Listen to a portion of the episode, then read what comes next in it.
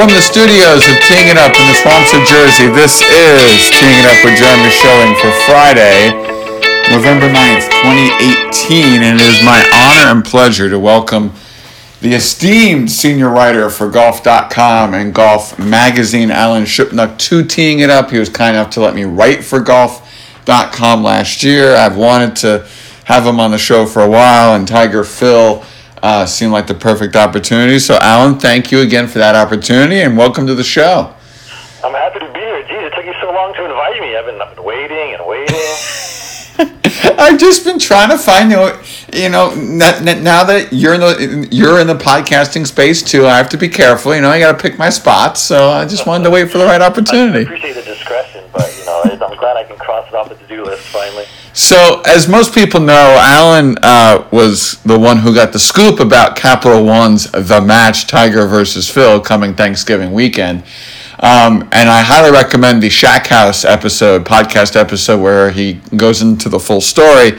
Um, what I'm and and um, we will get to that too shortly. But what I'm fascinated by is, from what you can tell, what's the backstory as to how this happened? Because we had these weird things happen. We had a practice round at the Masters that was explained by Joey and Tim Mickelson checking in at the same time, or some kind of odd fluke there.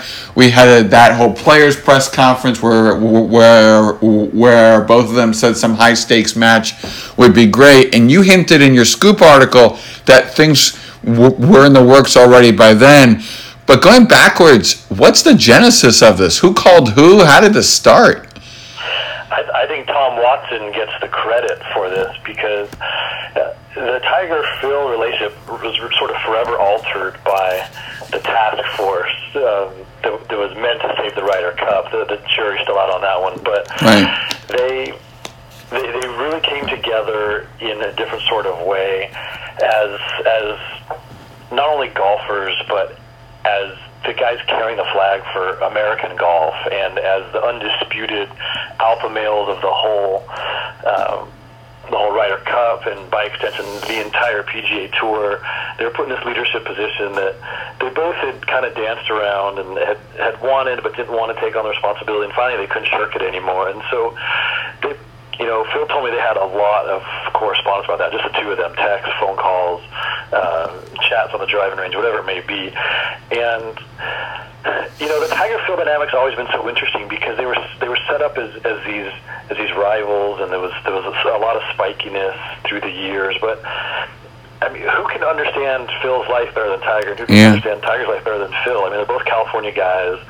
Um, they're in their own tax brackets. They're living, breathing Hall of Famers. I mean, it, it made more sense for them to be friends than not. It just took a long time to shovel through all that stuff. And, you know, and I think in Tiger's absence from the game because of injuries and scandal and rehab, I think he kind of, He, you know, he saw and feel like that's what he wanted. He wanted to be this beloved elder statesman. He wanted to be this guy that people came to as an oracle, and he didn't really have that. He, you know, he'd been this lone wolf for so much of his career, and so it, I don't think Tiger always fully re- respected Phil as a competitor, because he beat him so easily during his prime. But I think that he came to respect him more as as a figure in the game, and as this Arnold-like presence that, that Tiger aspired to. And so there was just this this general de-thawing of the whole relationship. And you know, these guys these guys are crafty businessmen, and they have all these sharks who work for them, whose, whose job is to make money. And I think as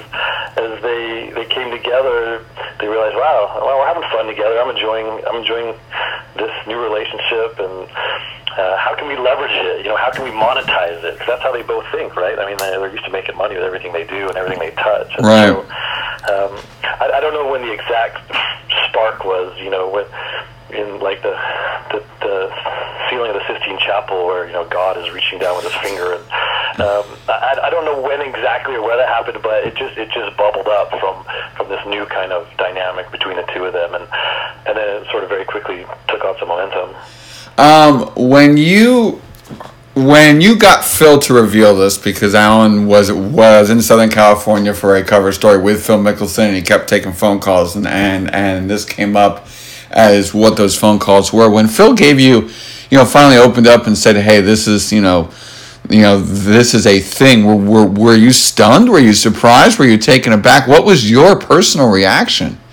Uh, none of the above, because, you know, the, the, the Masters practice round, you know, Phil showing up in his button-down shirt, you know, that was a, that was such a marketing move. And um, it's just, I, I wasn't even that surprised. It just sort of made sense because, you know, it, it, let's face it, um, Tiger and Phil both been playing at a high level this year. They combined to win two tournaments, and Phil hadn't won in five years, and uh, you know, same for Tiger. Like, I think they recognize that they're no, neither one's ever going to be an everyday force on the P G A Tour again. They're going to have their moments, and um, they may thrill us with, you know, they might come on the right week when it's a major championship or whatever, but it's pretty clear that they're just not going to be the players they were every week, and so they're just they're just looking to stay relevant. They're looking to have fun. They're looking to make money, and you know, I think this idea of growing the game, it appeals to them if it's not too much work. And this is eighteen holes, and it's getting a lot of attention, a lot of publicity. So, you know, I I wasn't that surprised when Phil told me, and the way he laid it out, it made perfect sense, because this idea that one guy's going to walk away with no. Someone's going to win nine million dollars and someone's going to go home empty-handed is just not true, because Tiger and Phil own this franchise. They've, they've basically set up a company to run this this match, and all the others are going to follow. And so they're both getting a chunk of the pay-per-view, of um, you know, the corporate money, and all revenue streams are flowing towards them. So even a guy who, who, who doesn't... doesn't win the match, it's still going to make a nice payday. And this, this is something I hope to replicate over and over around the world, different playing partners, different formats, you name it. I mean, this is not this is not a one-off. This is the beginning of a franchise. Uh, so uh, in that context, it, it makes perfect sense. I mean, they're the two biggest box office draws in the game. They have been for a quarter century practically, and uh, they're just they're finding a way to have some fun and, and to extend their their brands. Um, which is just crazy to think that, that, that this is the start of something and how much money they're going to make from it. And to your point that they can't be everyday forces on the P G A Tour, look at what Cameron Champ is doing. Obviously, you know, he is in a league of his own when it comes to swing speed and ball speed and that, but, but Tiger and Phil are not this next wave of guys, all these Luke Lists and, and, and, and, and, and what Koepka can do. And and what and what Champ's doing is just completely overpowering golf courses. Um, that's obviously not what Tiger Phil can do. I'm just curious from, from a writing perspective. You, you write this article, you submit it. It's got this nugget of a Tiger Phil match in it. You know it's going to create a hubbub when it goes to print. You finally convince Phil to cough it up. You type something up. How many people in the golf dot com Golf Magazine universe knew about this before it became public? Because this did not leak. This did not leak from either of their camps. There was no murmurs about this. You were the one that, that, that just opened up everybody's eyes to this. Um, so how many people knew and, and properly kept their mouths shut? Yeah, it's a funny story because I was hanging out with Phil. It was, let me get this right, I, I think it was early May, and they were, I spent the day with them in Rancho Santa Fe, and they were going gangbusters trying to get this thing up and running for July third. And the story I was writing was for the August cover of Golf Magazine, um, which, you know, we, we everyone dates their magazines for. It actually comes out right around July first. And so Phil was taking all these phone calls, and he was stepping out, and, I, you know, he was, he was on his phone, he was He was very engaged in whatever was happening, and I was like, okay, you got to give me something here. He's like, uh, I, you know, I can't really, I can't, it's too soon. I said, well, here's the deal. Um, whatever you're working on is clearly going to happen sooner rather than later.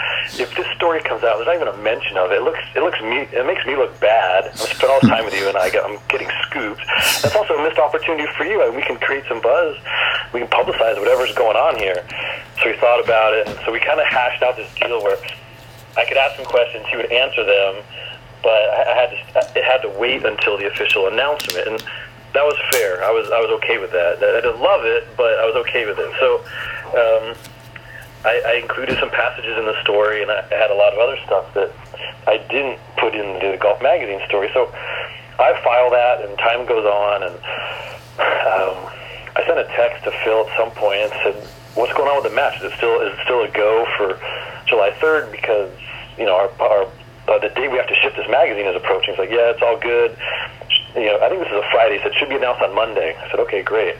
And um, and then that was the week that the magazine was going to print. Was was that following week? You know, I, yeah. I sent him one more text. Okay, this is like the moment. We got to press the button here. And he's like, it's all good. It's gonna happen. This is, you know, lawyers, whatever. It's gonna happen. So fine, we sent the magazine out, and then this is whatever, late May, and obviously the match didn't happen in July. So um, I. Is well, let's see. I gotta think about this. I saw him at the U S Open, and I pulled him aside. I said, "You know, this okay. This magazine's gonna come out soon, and I haven't heard one announcement about the match. Like, yeah, it's, I'm not sure why it got delayed. It's just taking a while. It's, we're definitely gonna do it, but I don't know when." I said, "All right, well, here's our problem. The match is discussed in this Golf Magazine cover story, and it's getting printed and set. There's no, there's no coming back from this. So there's two options here. You can." Deny it and say I got the story wrong, which makes me look bad, and then right. when this thing does get announced, it makes you look ridiculous. Or we can use this as an opportunity, and so, you know, Phil's a cagey guy. He's like, fine, just go ahead and write write it like it's going to happen, and it will happen. We just, just you know, be sure to couch that you don't know the exact timing of it. So, so I wrote the story for golf dot com ahead of the magazine's publication, and honestly, I feel like I should be getting ten percent of the nine million dollars because I think this thing had kind of stalled out and it lost momentum on the deal making. And all of a sudden that, that story drops on golf dot com and the whole world goes kind of crazy for the idea. And it proved there was an audience and there was an interest out there. And then that added some urgency to the deal making. And one of the guys who works for Excel Sports Management, which is the Steinberg um, machine, who, you know, mines Tiger's career, you know, he, he kind of told me as much that all of a sudden I was like, okay, this is happening. We got to make this happen. Let's get let's get things going here. And then they, they got it ironed out and it got announced, and here we are. But um, so it, it's a really funny backstory, and I have a good relationship with Phil. We were able to sort of negotiate this and navigate this complicated situation. And to his credit, I mean, he could have hung me out to dry, and and just said, um, that thing fell apart. Yeah, I don't know what you're talking about. It, you know, when the magazine story came out, it could have it could have been a mess. So I'm glad that Phil was uh, sophisticated enough to play ball, and I think in the end it, it helped his interest because it got it got this match done and yeah. announced and, and got all the, the, the I's dotted. We are talking to Alan Shipnuck from golf dot com and Golf Magazine here on uh, uh, sorry teeing it up with Jeremy Schilling and. Um, A, good job by all of you guys to keep that quiet during that whole wait, uh, uh, waiting game process. B, that's a good segue into this. The biggest complaint that I have gotten from friends, and I'm thirty years old, I'm I'm your classic millennial who will will stream stuff, watch stuff, pay for stuff. If we like it, if we don't like it, we just run away from it. Um, is A, the fact that this is pay-per-view. B, that it's nineteen ninety-nine. It feels like it should be nine ninety-nine, not not nineteen ninety-nine. And C, that what this was first advertised as, which is ten million dollars, it's now nine. You know, winner take all. You know, go for broke. Um, has turned into a money grab of sorts for all parties involved, and. Right after this was announced, somebody had a quote, I, I forget if it was Tiger or Phil, about growing the game. And to me, when you make it pay-per-view, you um, now the audience that can see it, you, A, make people pay for it now versus people who may already have, you know, access to to the channels who bid, which is the, which is all the major regular golf, you know, uh, channels who cover golf. And number three, you just frustrate people. So do you have any insight into, A, the pay-per-view side of it, B, the pricing, or just C, why they went this route that would seem to limit the audience they could get versus, you know, get the most? Well, again, I mean, some of this is slightly my fault because I think all of a sudden the, the story was out there. There's a lot of questions. Tiger and Phil were getting hammered with questions that they didn't have answers to, and it's kind of like, all right, we got to get this finalized, we got to get this announced, and they ha- clearly hadn't figured everything out, and the rollout strategy was problematic. You know, they should have, when they announced it, they should have had it all figured out, and said, this is how we're doing it, and this is why, and we think this is a new model for sports, and this is cutting edge, and we know we're going to lose some people, but it's, it's worth a shot, and we're we're we're we're taking one for the team here for the entire sports landscape to see if there really is a pay-per-view model. And they, they could have framed it differently, but yeah. the, the way it got leaked out, so oh, first, oh, it's pay-per-view, and then, oh, the public's not going to be allowed to watch in pub, you know, in person, and all these little details leaked out, none of them super favorable, and they they just did a poor job of controlling the message is what it comes down to. And uh, again, uh, maybe I'm slightly to blame for that, but... Um, So I, I think people very quickly make up their minds that this is this is not a this is not a favorable thing based on um, the, the factors you mentioned. And I understand the argument. I, I think I think they just realized that they want this to be different. They want this to be a different experience, and they want to control it in a different way. And by, by going the pay-per-view route and this whole new distribution channel, it, it opened up possibilities. Um, And again, you have to look at it as a long-range play they're making here. It's not a one-off. And so I think they're, they're thinking five years from now, how are people going to consume sports? I mean, maybe everything's going to be a la carte, and you're going to pay nine ninety-nine to watch the Masters, and then you're going to, um, you know, it's going to be ninety-nine cents for each round on, P, on P G A dot com. And um, I don't know. I think they, possibly they outsmarted themselves, but I think they were they were trying to look to the future and predict. Um, you know, how it's going to work. And I think it gives them more flexibility going forward as they go match by match. And, you know, if they, they take on, you know, Haotong Li in, in China, and they, maybe the pay-per-view audience there is huge, and this will be the smartest thing they've ever done. Right. Um, and if they go down and, um, you can just go down the list of, of interesting, um, possibilities. If they take on Ian Poulter and Roy McIlroy, is, you know, Sky Sports might not have been willing to televise it, but maybe pay-per-view they can still get a good audience over there. Yeah, um, I think it. I think it gives them some flexibility going forward, and it's it just they they want this to be different. You know, they they both think of themselves as as on the cutting edge business-wise, and Phil especially likes to be a, a contrarian and an iconoclast. And, uh, just put it on, you know, C B S. Uh, you just tune in or not, it's kind of passively, like you do every other golf event. This this makes it feel different. It certainly led to a ton of discussion, as you say. Some of it's negative, but um, it's gotten people talking. And the reality is, Friday after Thanksgiving is a boring day for sports. There's a lot of people at home, just marooned on their couch. And I think a lot of people are saying, I'm not interested, and when push comes to shove, and people start tweeting about it, and, um, you know, if, I think that, that day they're going to get a lot of people sign up because, you know, if you take take a family of, of six to the movies, you're going to spend one hundred dollars. It's still cheaper to spend twenty bucks on, on uh, and, and stay at home. So, yeah. I don't know. It, it, the, I think the whole world's going to be curious what kind of numbers they draw. And I have no feel for what the audience is um, or not. So, and uh, and and then you get to the experiment, and I think we'll learn a lot after the fact.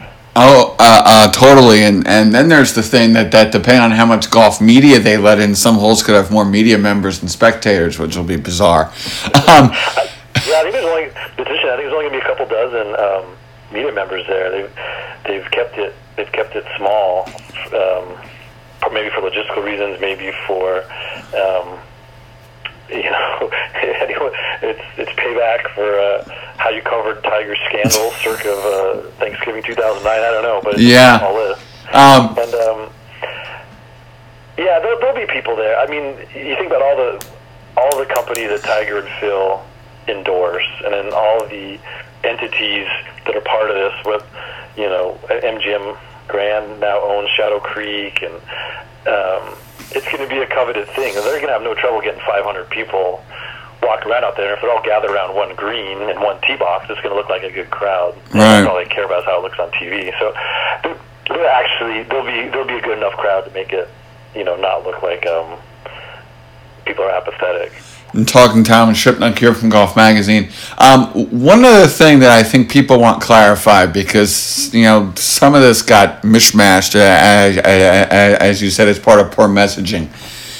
the P G A Tour, from from what's been reported, ordered them to lower the price from ten million dollars to nine. Sorry, the uh, purse from ten million dollars to nine million dollars due to the FedEx Cup champion getting ten million dollars.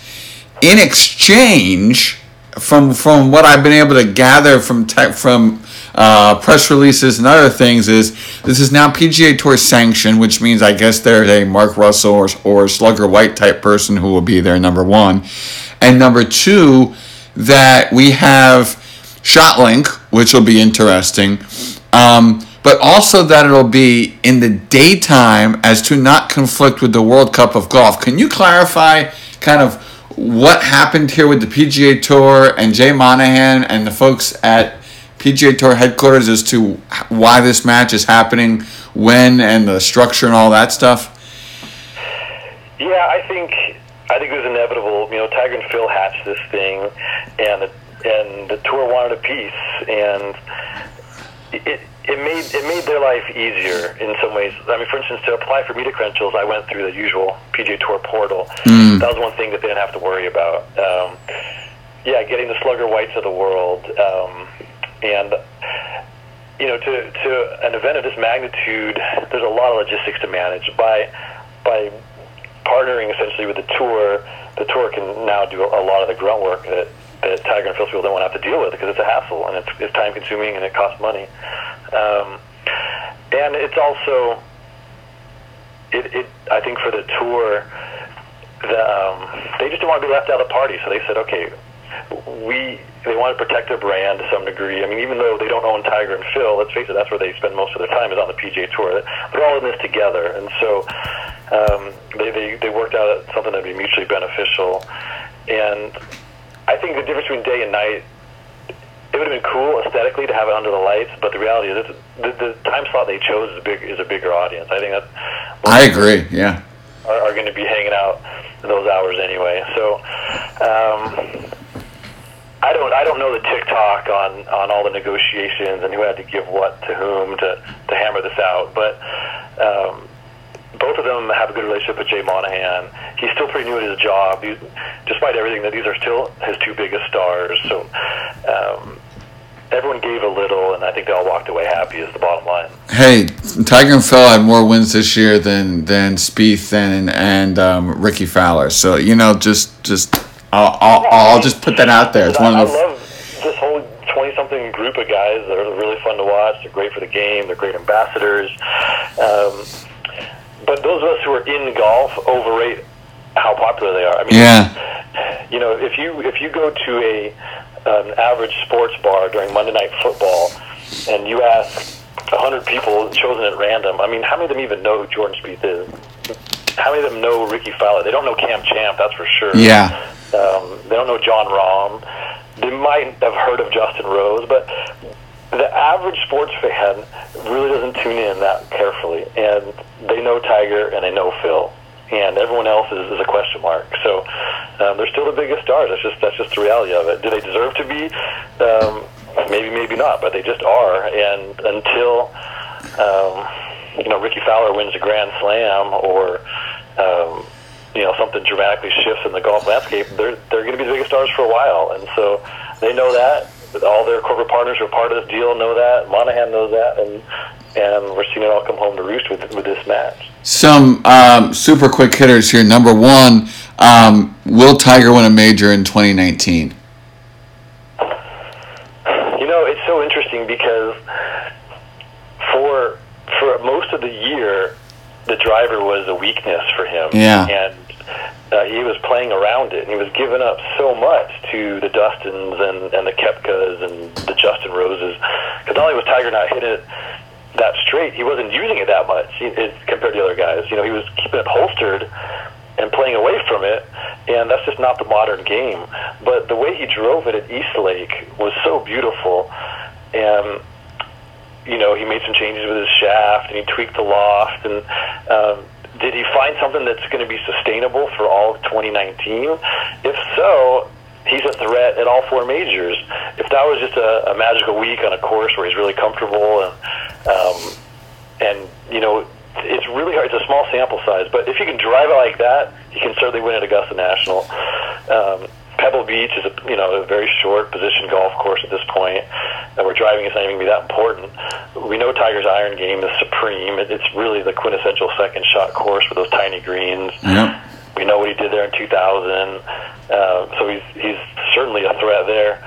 Roe Port Rush is a big, brawny golf course. Um, you could definitely need driver there a lot, but as we all know with the Open, there's so much more that goes into it with um, management and playing the different shots, and Tiger's still great at that. Um, and then we have Bethpage, where, uh, again, you need a lot of drivers there. So I kind of want to see how he's how he's playing off the tee in the, in the beginning part of the year before I make a, a, a real judgment. But uh, clearly, I mean, he had two majors within his grasp this year, and it was, it was such a transition year. It's impossible to say that he's not going to contend or be a threat or be a factor. But he actually gets it done. I mean, can he make all the six, eight, ten footers he has to make? Can he drive it and play? Um, we don't know that. But I'll say this: he's going to contend. He's going to be a threat. I, I don't know if he's going to win one. It, it almost feels too soon in like the, the epic sweep of this comeback. Like, it better tease us for one more year. But yeah. Um, so I don't know. I'm kind of copping out here. I, I don't know. I really don't. I, if you put a gun to my head and I had to choose, I would say no, because they're so hard to win. And I, I, I think also this is what's fascinating about the Tiger-Phil match is here Tiger's had an offseason to rebuild his body, because everybody knows he was basically on on health fumes by the end of the year. He was basically piecemealing it together. Joey basically said flat out, hey, I am giving up ten yards. Sorry, Tiger's giving up ten yards here just to hit more fairways.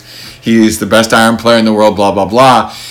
Does he now try to tweak the technology to hit more fairways, or does he stick with what he had had, you know, last season, which was still shorter than everybody else? Um, there's ten thousand more things we could talk about, but I'll leave you with this one. For the fans out there who will see this tweet and are Tiger and Phil fans and, and, and tune in to learn more about Tiger Phil, what is the one guy not named Tiger Phil who they should pay more attention to? And I, I I think for me it's an easy one, and that's Cam Champ, and I'll also throw in Aaron Wise, who I think has a really bright future. For you, who's the guys that they don't know but now should keep an eye on? Yeah, well, I mean, that that's those are great choices. This Joaquin Niemann kid has a ton of game. He just turned uh, twenty. Yeah, exactly. I mean, he's just, he's a baby. Yeah. Um, You know, he's he's he's he's in that group. Um, I like I like Cookie, Austin Cook. He's, you know, he won as a rookie, and he's he just has a very mature um, game and way about him. And I, I think he doesn't have as much firepower as those guys we've mentioned, um, but he still is a really really um, sophisticated golfer and really knows how to maximize his rounds. And um, so I mean that, that would be the, the short list, but. I mean, look, as as we're speaking right now, Cam Champ is leading in, in Mexico. It's like, how can you not be excited about this guy? He comes out of the box with back-to-back wins, and that's incredible. And, and and the thing is, is remember, the Sanderson win did not get him to Augusta. Winning here would get him to Augusta. Um, yeah, yeah, everybody wants to see him play that course. But it's a funny thing that you were just you, that you were talking about Tiger and the equipment and the yardage, and yeah, it, there's there's two contrasting things here where. Hitting it, hitting it long is obviously paramount in golf now, and especially on everyday P G A Tour setups where there's not that much penalty for missing. So, um, but the majors are different, and there's still there's there's a higher penalty for missing the fairway, and um, it, accuracy and and finesse and being able to think your way on the golf course is still at a premium. So Tiger has to say, am I, am I, am I okay finishing, you know, twelfth at Torrey Pines, but giving myself a better shot to win at Pebble Beach? You know, that's the calculus he has to make. Cause, uh, and I, I think the, we all know the answer to that. He, he'll give up the everyday tour events to be more competitive in the majors. And the majors, it's still...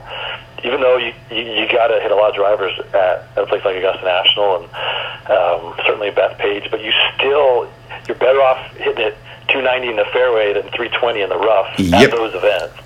Not at Mayakoba, and not at Sanderson's, and not at not at Torrey Pines or at all these other courses, but the majors, you still got to be in the fairway. Yeah. M- massive difference. So, um, you know, I think I think it's an interesting decision that the Tiger has to make, and I think... Uh, it might be, say he doesn't win any tournaments leading up to Augusta. I mean, um, but he has a lot of, you know, strong finishes, fifth, eighth, twelfth. People are going to say, oh, he's, he's not peaking, but maybe he is because he's preparing to play that, that course the way he, he needs to play it, where everyone else is trying to win the event at hand. And, and the way the way the game is evolving, they're a little different. Now, of course, you get to um, Aaron Hills, and that was that was like Sanderson. You just got to smash it. Um, and so depending on weather and depending on the quirks of the setup and, and the way the courses move around, I mean, there are going to be majors where uh, where you can freewheel it more than others. But these are tough tracks on this on this year's Rota. I mean, this is big boy golf. And um, so it'll, I'll be really curious to see, as you say, how Tiger changes his his approach, his equipment, and everything else. But um, it's just one of the many, many subplots heading into two thousand nineteen. And, and to that point, just think of the line Cam Champ is going to take on thirteen in Augusta. I know, they're they're going to have to, like, um, you know how when, when the azaleas don't bloom right, supposedly they truck them in. And right. They're, they're going to have to bring in some, like, two hundred foot redwoods to put them on the dog leg. Like, oh, you're going to show up at Augusta, like, wow, were those trees there before? No, they just brought in, like, the tallest trees in the world, because that, that hole is really, even if they add twenty yards to it, as they've been talking about, uh, with that new land they purchased, it's it's not going to make a so difference. It's it's too short. It just is, and uh, it, it's okay to make birdies and eagles there. No one has a problem with that. That's my point. Yeah, an iron wedge in, you know. Um, so for me, I'm somebody who loves the roars and just loves Sunday at Augusta with birdies and eagles. We, we've seen the last couple of years when we've had those cold and windy Thursday, Fridays, what happens when when the course gets tough. There's nothing like a warm Augusta with roars on Sunday. And I don't care if eighteen under wins. So what? That's correct. But, I mean, you think about, you know, the shot that Fowler hit on thirteen, I was standing right there. It's one of the shots I always can still hear and picture in my mind. When he, when he beat Norman in ninety-six, you know, he, he hit this laser two-iron off a hanging lie. It was an incredible shot. When when you have when you have a knockdown wedge or a nine-iron, it just asks less of the players. That's it's fair. An easier yeah. shot. There's, there's not much dramatic tension when, when a tour player is out there with, with a nine-iron. He, he's going to hit the green, right? The creek's not really in play. Now, maybe... Maybe he'll chick it out and he'll play away from the flag and have a forty-footer. But, you know, when a guy's down there with a two-iron, if he doesn't hit it perfect, it's going in the creek. And it made that moment a lot more exciting. It made it a lot more fraught. And it, it made that shot all the more spectacular. And so a birdie's a birdie, but you, you want to see the players pushed and challenged. And a lot of holes in Augusta have lost it, their teeth. Um, so I don't care. eighteen under is fine. I mean, that's okay. But I want these guys to have to, to play their butt off to get to eighteen under. If it's just driver flip wedge, it's just it's just a different kind of golf. And to me, it's an easier kind, and it doesn't ask as many questions, and it's not it's not as much fun to watch, and it's not as exciting. I would retort that, that then you get situations where, you know, like they've done on on um, uh, sorry.